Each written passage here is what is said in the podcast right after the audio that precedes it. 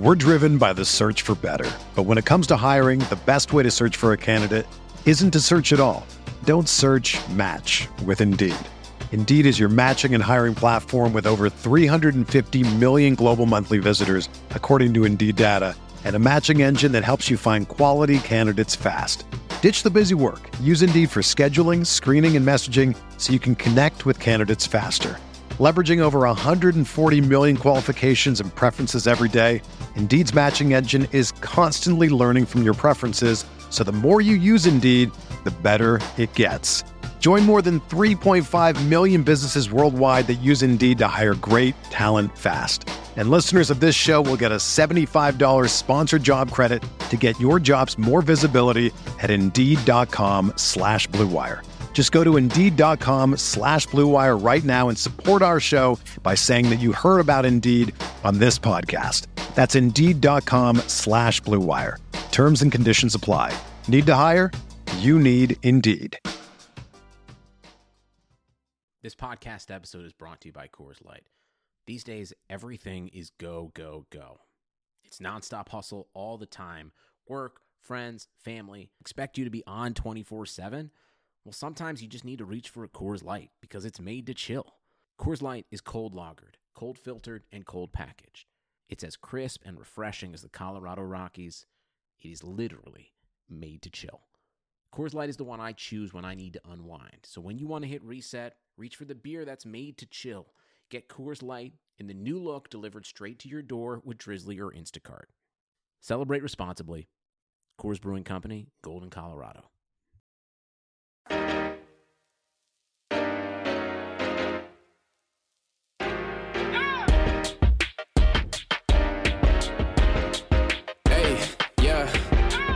Feel like Kobe in the fourth quarter. This is the Dane Moore NBA podcast brought to you by Blue Wire Podcast. And this is normally the part of the podcast where I run down for you what we're going to talk about on tonight's show. But you already know we are talking about the end of that game.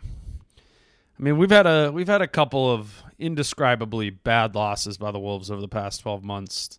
There was that game against Sacramento where the Wolves blew I think it was a 27 point lead, ending remember with De'Aaron Fox intentionally missing a free throw and getting his own rebound.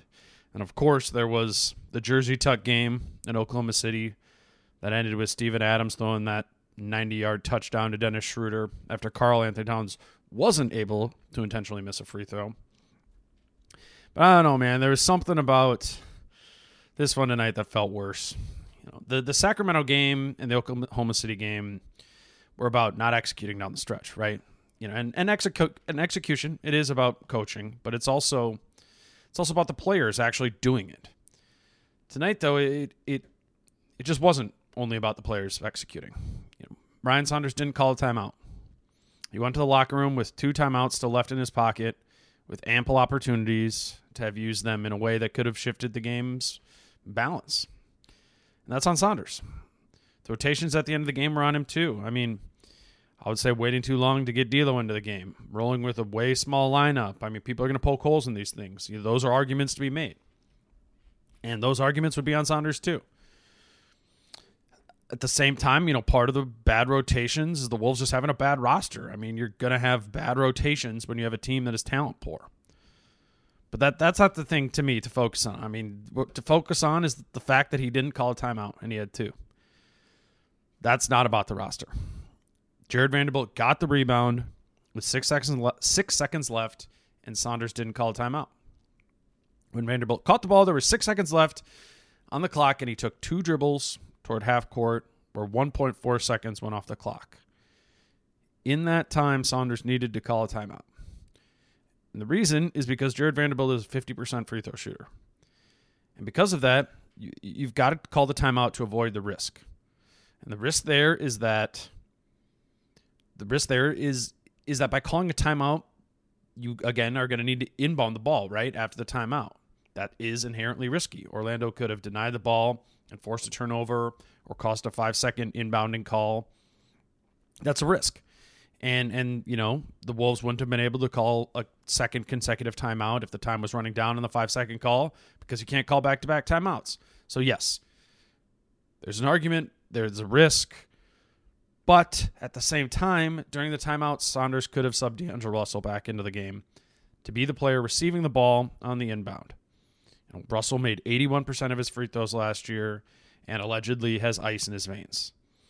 You know, the difference between the proposition of Vanderbilt being at the line and Russell being at the line is worth whatever risk that is. And I think Saunders just froze up tonight and missed it. And this is my theory on why. Back to that Oklahoma City game. The Jersey Tuck game, after the t shirt tuck thing that Chris Paul called out, the Wolves were still up two with 17 seconds left in the game, and Oklahoma City had the ball. I just rewatched this. OKC goes on to miss their shot. So it's still a two point lead for the Wolves. Cat grabs the rebound, and he gives the ball to Jeff Teague. Teague gets trapped and calls a timeout. So to win, all the Wolves have to do is inbound the ball, get fouled, and make the free throws, and they win. Literally the same situation as tonight. Well, what happened in that game was that Okogie inbounded the ball to Shabazz Napier, and it goes right through Napier's hands. Turnover, OKC ball. The next bucket scored in that game is the Steven Adams bomb to Dennis Schroeder. The Timberwolves entered that game in OKC last year crazily with a 10 and 10 record, and it absolutely broke their season. The Wolves only won nine more games the entire rest of the year. Now that I was in no way am I using that example as an excuse for Saunders not calling a timeout tonight. It just might subconsciously explain the flawed logic he used in the moment tonight. I'm going to try and ask him about that at tomorrow's practice. We'll see how that goes if he wants anything to do with that question. But that's my theory. I think Saunders was afraid to call a timeout because it was calling a time, timeout in OKC that really signaled the beginning of the end of last season. Okay, the timeouts were the only thing that went wrong down the stretch. We've got to get into Jarred Vanderbilt even being on the floor. And then beyond that, what the hell Malik Beasley was doing on the last play where Cole Anthony hit the game winner. Let's take a quick break first.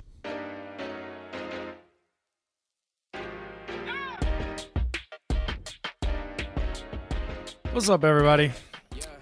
We have something to tell you about here at Blue Wire, and that is that we love sports betting. And whether you've been betting for a while or you're thinking about getting started, we want to let you know uh, great resources for sports bettors, and that's the Action Network. The Action Network is where sports fans go to bet smarter and experience real financial gains. In fact, their Action Network app was recently named the best app in sports betting. And with an Action Network Pro subscription, you can unlock the very best of the app. When you sign up for an Action Pro, Action Network Pro subscription, you can access the Pro Report, which includes expert projections for every game. You can see money and bet percentages on every game. You can see the team's professional. We're driven by the search for better. But when it comes to hiring, the best way to search for a candidate isn't to search at all. Don't search match with Indeed. Indeed is your matching and hiring platform with over 350 million global monthly visitors, according to Indeed data, and a matching engine that helps you find quality candidates fast. Ditch the busy work. Use Indeed for scheduling, screening, and messaging so you can connect with candidates faster. Leveraging over 140 million qualifications and preferences every day, Indeed's matching engine is constantly learning from your preferences, so the more you use Indeed, the better it gets. Join more than 3.5 million businesses worldwide that use Indeed to hire great talent fast. And listeners of this show will get a $75 sponsored job credit to get your jobs more visibility at Indeed.com slash BlueWire. Just go to Indeed.com slash BlueWire right now and support our show by saying that you heard about Indeed on this podcast. That's Indeed.com slash BlueWire. Terms and conditions apply. Need to hire? You need Indeed. Gamblers are betting on. You can take advantage of pro systems, which match winning historical betting trends with the latest games and lines. You can track every bet you make and get alerts in real time. So if you're looking to bet smarter, an Action Network Pro subscription is the way to get started. And for a limited time, our listeners can receive 50% off an annual pro subscription.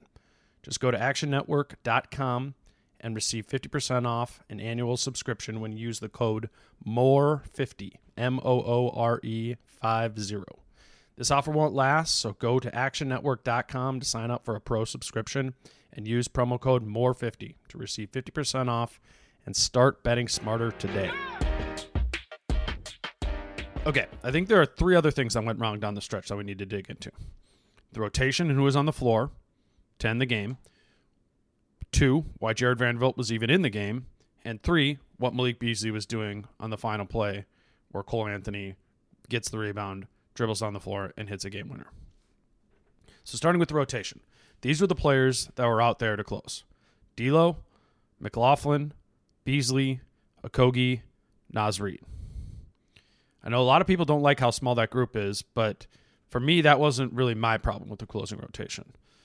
You know, those being the closing five players is, I mean, that's about COVID. That's about the roster in general. I mean, that's the talent that was available. You know, given that the guys were out with COVID, I mean, those five are pretty much your five best players. Those were the starters, except with McLaughlin in for Vanderbilt, and it shifted Okogie up to the four, and which I thought was fine. Orlando didn't have two bigs out there, so I thought it was fine to go with Okogie at the four. He was guarding Aaron Gordon, who was playing small ball four for Orlando. That's fine. You can make the argument that Vanderbilt should have been in there over McLaughlin, but McLaughlin was actually the only one who was really playing well down the stretch. I think I think this this argument's a little bit more Swiss cheese, and that would have been people arguing to have Jaden McDaniels or Anthony Edwards out there to close. I mean, really, who who are the other options other than that? I mean, yes, McDaniels and Edwards were having good games, but I don't think I would have closed the game with a rookie. Would you? I mean, we, we saw what Ant did at the end of the game against San Antonio. Rookies make mistakes in those situations. It's their first time doing it. My my problem my problem was with Saunders waiting too long to bring D'Lo back in the game in the fourth quarter. He didn't check in until there was 4:37 left in the game. He was out. D'Lo was out resting for the previous three minutes and 20 seconds of game time, which was a lot longer than three minutes and 20 seconds of actual resting time. And when you consider that and the fact that D'Lo only played 32 total minutes for the game, I just think it was a missed opportunity for Saunders to put his foot on Orlando's neck by going to D'Lo earlier there. I mean, by comparison, on the other side of the ball, Nikola Vucevic played 43 minutes. It was, you know, Orlando. Saunders had a post game. You know, he said it was it was a game that Orlando was clearly treating like a must win, so they went all out with Vucevic, 43. D'Lo played 32. They went long with their best player. I think the Wolves should have done that too. Two, let's talk about that defensive possession where Vanderbilt gets the rebound. So there's like 15 seconds left, and it's a dead ball situation, right? And I don't think you could see this on TV, but Vanterpool runs over to Saunders and says something to him during this dead ball, and then Ryan points at Vanderbilt, who checks in for McLaughlin.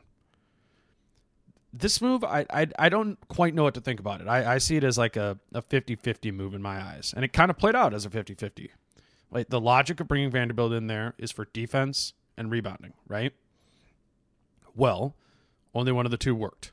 Orlando went on to on that play to run a Spain pick and roll, and Vanderbilt, you know, in tandem with Naz, completely botched the coverage, leaving Vanderbilt's man Aaron Gordon wide open for a three. Luckily, Gordon misses the shot, and then Vanderbilt, because he is an awesome rebounder, grabs the board. That's a loss in the coverage and then a win in the rebound. Now, the problem is that win of the rebound was negated by Saunders because, again, he didn't call a timeout. So Vanderbilt got fouled and was sent, to the line. That's the reason you don't want Jarred Vanderbilt in at the end of the game, is the potential that he might need to shoot free throws. So 50 50, obviously, with revisionist history or hindsight or whatever, I mean, is a bad coaching move. But then I think where this game got really weird was was with the third part and with Malik Beasley. And I'm sure you couldn't see this on TV, so you're just gonna have to take my word for it. But I was the only media person there, and I, one of the only people in the stadium, and, and this is what happened.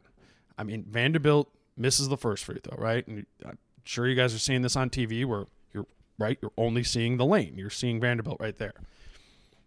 And so then after that first miss, there's this delay where the teams are subbing or Orlando subbing in players. For some reason during the delay, Malik Beasley wanders all the way under the opposite hoop, which, given the setup of the game makes absolutely no sense because if Vanderbilt makes his second free throw, Orlando still has 4.6 seconds to run the ball up the floor and shoot. Remember, I mean, Orlando doesn't have any timeouts, so they're going to pass the ball in. And even if Vanderbilt made the free throw, it's a three point game. They're going to try and hit a three point shot, send it to OT. So Beasley's got to get up on him. Obviously, there's no reason to be under the hoop. Saunders notices this in the middle of the the subbing in, and and he starts yelling at Beasley to come guard Cole Anthony. Beasley just kind of it was weird. He just kind of starts jogging up slow. Felt like one of those situations where Beasley was like trying to play it cool, like, "Oh yeah, I, I knew that, I knew that," and and it was just I, I say that that's what I feel like was going in his head because he was so nonchalant to get over to Cole Anthony. It was like a deliberate, slow jog so as to indicate that he knew what was going on. You know what I mean? I wish we could see this on film, but it doesn't show up if you if you watch it on the TV broadcast. And I mean, it, it doesn't make sense because this is Malik Beasley we're talking about. This is the dude who sprints across the floor, like the opposite side of the floor, to help teammates up when they fall on the ground to give him a hand up. He's not a nonchalant person. It was super bizarre, and that and that's why the only explanation I can think of is he was just trying to play it cool. And while he was playing it cool there, Saunders and now Vanterpool are like screaming at him. Vanterpool's come over and is also screaming at Malik to come up and guard Cole Anthony. The guy is who, who's going to get the ball, even if Vanterpool makes the free throw. But as Saunders and Vanderbilt are screaming, Vanderbilt is already in mid free throw stroke. So when he misses that free throw and it gets tipped to Cole Anthony, Malik, who's still in super slow jog, just isn't there. But the ball is up in the air going towards Anthony, and then Beasley starts sprinting over to him. Well, that's too late. Anthony gets the rebound that Beasley should have had him boxed out for. And Cole Anthony goes down the court with Beasley scrambling next to him, and the rest is history. Bucket. Wolves lose. Now that that part specifically goes back to the whole players not executing thing. But here's the thing. Here's the other question for Saunders related to timeouts was Saunders again could have t- called a timeout right there. He sees Malik doing whatever the hell he was doing, and he could have called a timeout. Now, I I mean, I want to bounce this off other coaches because it would have been kind of weird thing for Saunders to do because he functionally would have been icing his own kicker, right? He would have been taking Vanderbilt, who's just missed his first free throw, calling a timeout, bring him into the huddle. I mean, he would have been icing him. But at the same time, the defense would have been set after the free throw. Malik would have been up, or they could have subbed in players. You could have put together a defense there in that situation. I guess you would allowed them to drop something offensively too, but still, given that their defense just wasn't set, I think the timeout there in the moment, again, it's probably a, a second and a half that Saunders has to make the decision, but I think the timeout there makes sense. Because again, even if Vanderbilt makes it, there's still 4.6 seconds left on the clock, and you need to have your defense set full court, and the defense just wasn't set. It's another way the game was lost. I asked Saunders about the play in his post-game interview. Ryan, it looked like on that last play that Malik was initially under the other basket, and you were you were from where I was sitting, looked like you were you were calling for him to come back. Was he initially supposed to be back, and then that was last second, or what? What kind of transpired on that last play? Yeah, no, it's our standard uh, our standard free throw um, box out. You know, to, to be there with with the uh, with the the other um, defensive player and uh, not let him get behind you. Now I know I'm doing the thing here where I'm deflecting blame off of Saunders, and I know you guys hate that. But I promise here, at least in this specific instance, I'm just trying to describe what I saw, and it was something that I was able to see that in this case you weren't and and what I saw was an action that has blame on both the players and on the coach. And quite frankly, this team has inexperienced players and an inexperienced coach. That's just facts. And inexperienced people are prone to make mistakes. And that's what happened tonight. So there's that. But I also want to acknowledge I don't know if it's fault, but I want to acknowledge something here too. And I, I just do think in ways I've given Saunders too much rope this season. And I want to acknowledge some of that. And I want to share why I think that's happened to explain. I think I haven't been totally objective with Saunders this season. And it's my job as a journalist, even though I have a weird type of journalist job, it's my job to be objective. And sometimes I haven't been that with Saunders. I think at this point, many of you know me, been listening to this show for a long time. You know what I'm about. You know, I'm trying to paint the whole picture with my coverage, highlighting what's working and going into what isn't working. Use the insight I have from being on the quote unquote inside to lay out what I understand is actually happening. I try not to get too pumped up about a win and not burn it all down after a loss. That's not me. But in this, I'm also a person. And as a person, sometimes this stuff is difficult to navigate. There's a there's a a human element to this job that people like me and the other beat reporters have to figure out as we go. What I've come to learn in doing it doing this job for a while now is this job is about relationships. And relationships require you to treat the people you're covering like a real person. And sometimes it's the nature of it that just gets in the way of objectivity. But to explain myself, you've got to understand that this is an everyday job. I have to go talk to Ryan tomorrow after practice, and the day after that at the game against the Hawks, and the day after that, the game against the Pelicans. I can't just full on blow up his spot after the game when he makes a mistake. But it goes both ways too. He can't just snap on us either. Saunders has to talk to us too every day. He has to treat me like a person too. And part of the reason I think a cynic might be right in saying that I've given Ryan Saunders a pass is because Ryan has treated me like a person. The only other basketball coach I've ever covered professionally in any way is Tom Thibodeau. That's a pretty big factor here. Thibs treated me a lot different than Ryan does. This is the third year I've I've covered the Timberwolves full time. And three years ago, Ryan Saunders took over midway through the season for Thibs. In those three years, um, I've, I've gotten to know Ryan, and he's gotten to know me. I'm not saying we're best friends or anything like that. Far from it, not even close. But we talk on the phone. We text after some of the games. I hear him out about things about his team, and he hears out what I have to say about my questions. You know, that's me getting to know him, I think. But on the other end, Saunders has also gotten to know me. And again, those of you who are cynics are probably just going to think that's that's Ryan greasing up the media so they will write or say nice things about him. And is some of that true? I mean, I guess sure. It's the it's the same reason you're nice to your boss. But I also think it I think Ryan Saunders is just a genuine genuinely nice person and that that doesn't mean people shouldn't be able to rip on him, but for me, Ryan was the first person to call me when I lost my beat writing job during the pandemic. I actually don't even know how he caught wind of it. I was literally just sitting at home, a couple hours unemployed, and I'm freaking out about what I was going to do with my life. And it was a month into the pandemic. I I had an hour long conversation with Saunders that night about me you know, before my family even knew I was un- unemployed.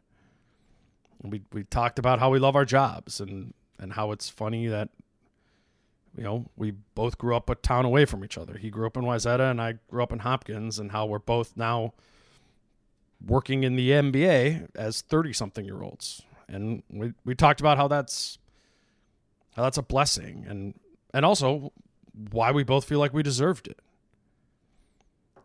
I don't know. I don't know, man. I mean, I don't know what to tell you. It's been a weird year. And that, for me, was a big weird part of it. So does that does does our relationship make it so I've given Saunders the benefit of the doubt over the course of the year? I don't know, maybe, probably. If that makes you mad, I don't sue me.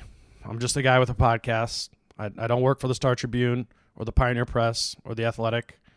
I don't have a journalism degree. I majored in finance and economics.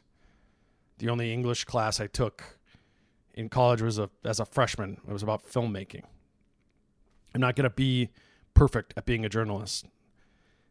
And you know what? I'm I'm okay with that.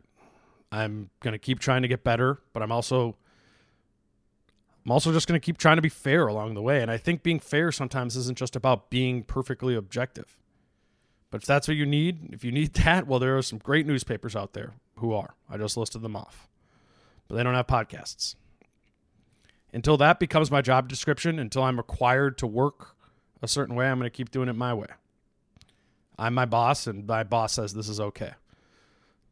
So sorry. That's what you're going to get here. If you can't take it, I, take it or leave it. I, I, I don't know what to tell you. It feels like as I'm sitting here, it feels like we're going to remember tonight. I, this night feels oddly similar to that breakdown against the Kings and the disaster against the Thunder, and I'm just, I'm just not sure how many more of those bullets Saunders can take. I mean, this might be one of the last podcasts I do where he's the coach of this team. I don't know. Objectively, I do see both sides to it. I see a team that is losing more games than they should and in ways they shouldn't be losing them. On the other side, I see a team that has had D'Angelo Russell on it for a year, yet has only seen Russell play five total games with Karl-Anthony Towns over that year. It's a weird situation. And it's a situation where I think there are multiple justifiable paths to take from here. Well, all I can say is whatever path Gersson Rosas decides to take, I'll be covering it here on this podcast, trying to be fair. You're all crazy people for listening. Until then, I'm Dane. Thank you for listening. Peace out. How I'm feeling, man, I hope it never stop, yeah. Green and hot so you can find me in the crowd,